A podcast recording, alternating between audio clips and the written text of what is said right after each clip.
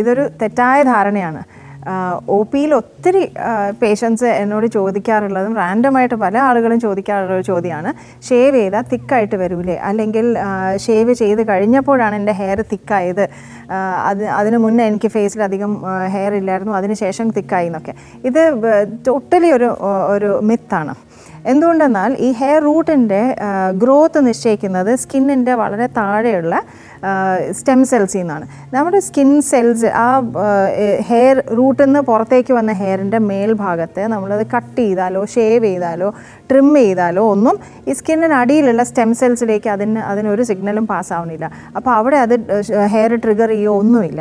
So definitely shaving cutting ഒരിക്കലും ഹെയറിന്റെ thickness കൂട്ടുന്നില്ല. പക്ഷേ ഇത് ചോദിക്കാൻ ഉള്ള ഒരു കാരണം എന്താ വെച്ചാൽ ഷേവ് ചെയ്ത് കഴിഞ്ഞാൽ പിറ്റേ ദിവസം തന്നെ അതിന്റെ ആ ഒരു കുറ്റി പോലുള്ളൊരു മുടി പുറത്തേക്ക് പൊങ്ങി വരും. ബിക്കോസ് അത് അത് ആ ഒരു ലെവലിലല്ലേ നമ്മൾ കട്ട് ചെയ്തിട്ടുള്ളൂ. അപ്പോൾ അങ്ങനെ കട്ടായിട്ടുള്ള ആ കുറ്റിമുടി പുറത്തേക്ക് വരുമ്പോൾ മിക്കവാറും തൊട്ട് നോക്കുമ്പോൾ വളരെ തിക്കായിട്ട് നമുക്ക് തോന്നുകയും അത് കയ്യിൽ കൊള്ളുകയും ചെയ്യും. അപ്പോൾ ഹെയറിന്റെ ഗ്രോത്തോ അല്ലെങ്കിൽ തിക്നെസ് കൂടിയതാണോ എന്ന് എല്ലാവർക്കും ഒരു സംശയം തോന്നാം.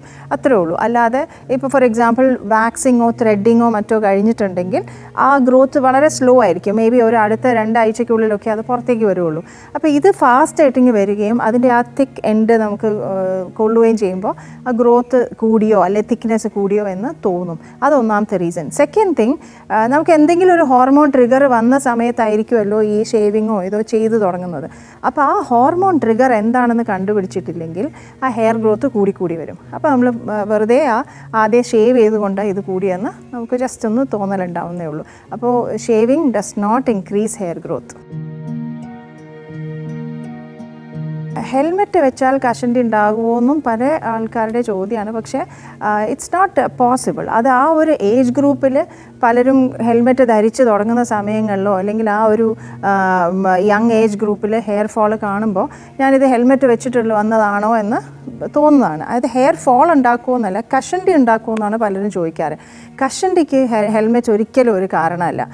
മറ്റ് തരത്തിലുള്ള ഹെയർ ഫോൾ ഇപ്പോൾ ഫോർ എക്സാമ്പിൾ നമ്മൾ ആ ഹെയറിൽ ഹെൽമെറ്റ് ഒരുപാട് നേരം വെച്ചിട്ട് പോകുമ്പോൾ അതിനുണ്ടാകുന്ന ഡേർട്ട് അല്ലെങ്കിൽ ആ ഉഷ്ണം വേർപ്പ് ഇതെല്ലാം നിന്ന് ആ ഹെയർ റൂട്ട്സിൽ ഇൻഫെക്ഷൻസ് വരാം അല്ലെങ്കിൽ ഡാൻഡ്രഫിന്റെ പ്രശ്നം കൂടാം. ഹെയർ ഹെൽത്ത് അല്ലെങ്കിൽ സ്കാൽപ്പ് ഹെൽത്ത് മോശമാകാം. ഇങ്ങനെയൊക്കെ വെച്ചിട്ട് മറ്റു തരത്തിലുള്ള ഹെയർ ഫോൾ ഇച്ചിങ് ചോർച്ചിൽ ഡാൻഡ്രഫ് ഒക്കെ ഉണ്ടായിട്ട് ഹെയർ ഫോൾ ഉണ്ടാകാം. പക്ഷേ കഷണ്ടിക്ക് ഒരിക്കലും അതൊരു കാരണമല്ല. ബിക്കോസ് കഷണ്ടിയുടെ കാരണങ്ങൾ വളരെ ഡിഫറെന്റ് ആണ്. ഇങ്ങനെയുള്ള ഇഷ്യൂസ് അതിലേക്ക് വരത്തില്ല. പക്ഷേ ഓവറോൾ ഹെയർ ഹെൽത്ത് കുറച്ച് മോശമാകാൻ സാധ്യതയുണ്ട്. തലയിൽ എണ്ണ പുരട്ടുന്നതും താരനും തമ്മിൽ വലിയ അസോസിയേഷൻസ് പറയാനില്ല. ഡാൻഡ്രഫ് രണ്ട് തരമുണ്ട്. ഓയിലി ഡാൻഡ്രഫും ഡ്രൈ ഡാൻഡ്രഫും അപ്പോൾ ഇത് തമ്മിൽ മനസ്സിലാക്കുക. നമ്മുടെ ഡ്രാൻഡ്രഫ് എന്ന് പറയുമ്പോൾ ഇതിൽ ഏത് വിഭാഗത്തിൽ പെടുന്നു അതനുസരിച്ചാണ് ഹെയർ ഓയിലിന് ഗുണമുണ്ടോ ഗുണമില്ലേ അല്ലെങ്കിൽ ഇത് പ്രശ്നം കൂട്ടുമോ എന്ന് പറയാൻ പറ്റുള്ളൂ. ഇപ്പോൾ ഫോർ എക്സാമ്പിൾ ഓയിലി ഡാൻഡ്രഫ് ആണെന്ന് വെക്കുക. ഓയിലി ഡാൻഡ്രഫ് എന്ന് പറഞ്ഞാൽ ഹെയർ റൂട്ട്സിലെ ആ സെബേഷ്യസ് ഗ്ലാൻഡ്സിൽ ഒത്തിരി ഓയിൽ പ്രൊഡക്ഷൻ വരികയും അത് കാരണം അതിന്റെ മേലെ ഫംഗൽ ഇൻഫെക്ഷൻ വരികയും ചെയ്യുന്നു ആ ഡെർമറ്റൈറ്റിസ് ട്രിഗറും ചെയ്യുന്നു. അപ്പോൾ അതിന്റെ കൂടെ ഒത്തിരി ഓയിൽ വീണ്ടും ഇട്ടാൽ ഈ പ്രശ്നം കൂടുകയുള്ളൂ. അപ്പോൾ ഓയിലി ഡാൻഡ്രഫ് ഉള്ളവർ ഓയിലി സ്കാൽപ്പ് ഓയിലിംഗ് അവോയ്ഡ് ചെയ്യുന്നതായിരിക്കും. അല്ലെങ്കിൽ ഹെയറിൽ ലീവ് ഓൺ ചെയ്യുന്നത് അവോയ്ഡ് ചെയ്യുന്നതാണ് ഏറ്റവും നല്ലത്. അതേസമയം ഡ്രൈ ഡാൻഡ്രഫിന്റെ വിഭാഗത്തിൽ പെടുകയാണെങ്കിൽ റൂട്ട്സിൽ ഹോട്ട് ഓയിൽ മസാജസ് ചെയ്യുന്നത് നല്ലതാണ്. ഓയിലിംഗ് ഇസ് ഓക്കെ പക്ഷേ അതിനുശേഷം ഒരു നല്ലൊരു ആന്റി ഡാൻഡ്രഫ് ഷാംപൂ കൊണ്ട് അത് വാഷ് ഓഫ് ചെയ്ത് കളയുന്നതായിരിക്കും ഏറ്റവും ഉത്തമം. ഡെയിലി ഹെയർ വാഷിംഗ് നമ്മൾ പണ്ട് കേരളീയർക്ക് വളരെ പ്രിയപ്പെട്ട ഒരു കാര്യമായിരുന്നു. പക്ഷേ നമ്മൾക്ക് എല്ലാവർക്കും നല്ല ഇടതൂർന്ന മുടി ഉണ്ടായിരുന്നതാനും. അപ്പോൾ ഡെയിലി ഹെയർ വാഷിംഗ് മുടി കൊഴിച്ചിലുണ്ടാക്കുമോ എന്ന് ചോദിക്കുന്നതിനേക്കാളും നല്ലത് നമ്മൾക്ക് ഹെയർ ഹെൽത്ത് എങ്ങനെ കീപ്പ് ചെയ്യാം എന്നുള്ളതാണ്. It is not daily hair wash ചെയ്തത് കൊണ്ട് മുടി കൊഴിഞ്ഞു പോകുന്നില്ല. ചെയ്യാതിരുന്നത് കൊണ്ട് നല്ല ഹെയർ വരുന്നൊന്നും നിർബന്ധമില്ല.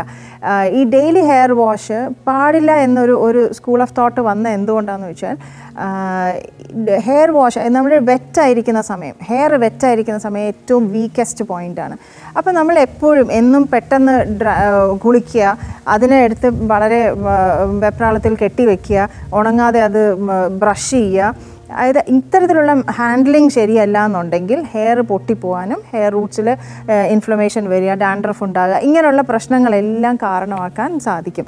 അപ്പോൾ അതുകൊണ്ട് ഡെയിലി ഹെയർ വാഷിങ് ഇപ്പോൾ നമുക്ക് അതിനുള്ള സമയമില്ല അല്ലെങ്കിൽ ഡെയിലി ആ കെയർ എടുക്കാൻ പറ്റത്തില്ല എന്നുണ്ടെങ്കിൽ ഹെയർ വാഷ് ആഴ്ചയിൽ രണ്ട് ദിവസമോ മറ്റോ ചെയ്യുന്നതായിരിക്കും നല്ലത്. അതിനുശേഷം ഹെയർ നല്ല വിടർത്തി അത് ഡ്രൈ ചെയ്ത് കെയർ ചെയ്ത് കെട്ടിയൊക്കെ വെക്കുന്നതായിരിക്കും ഹെയർ ഹെൽത്തിന് നല്ലത്.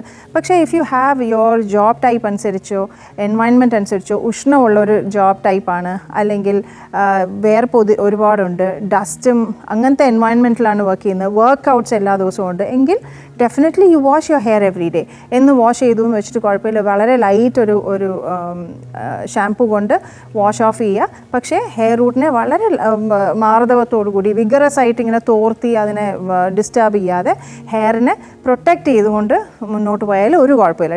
ഡെയിലി ഹെയർ വാഷ് നമ്മുടെ ഓരോരുത്തരുടെ എൻവയൺമെന്റ് അനുസരിച്ച് നമ്മുടെ സ്കിൻ ടൈപ്പ് ഹെയർ ടൈപ്പും അനുസരിച്ച് ഒക്കെയാണ് നിശ്ചയിക്കുന്നത്.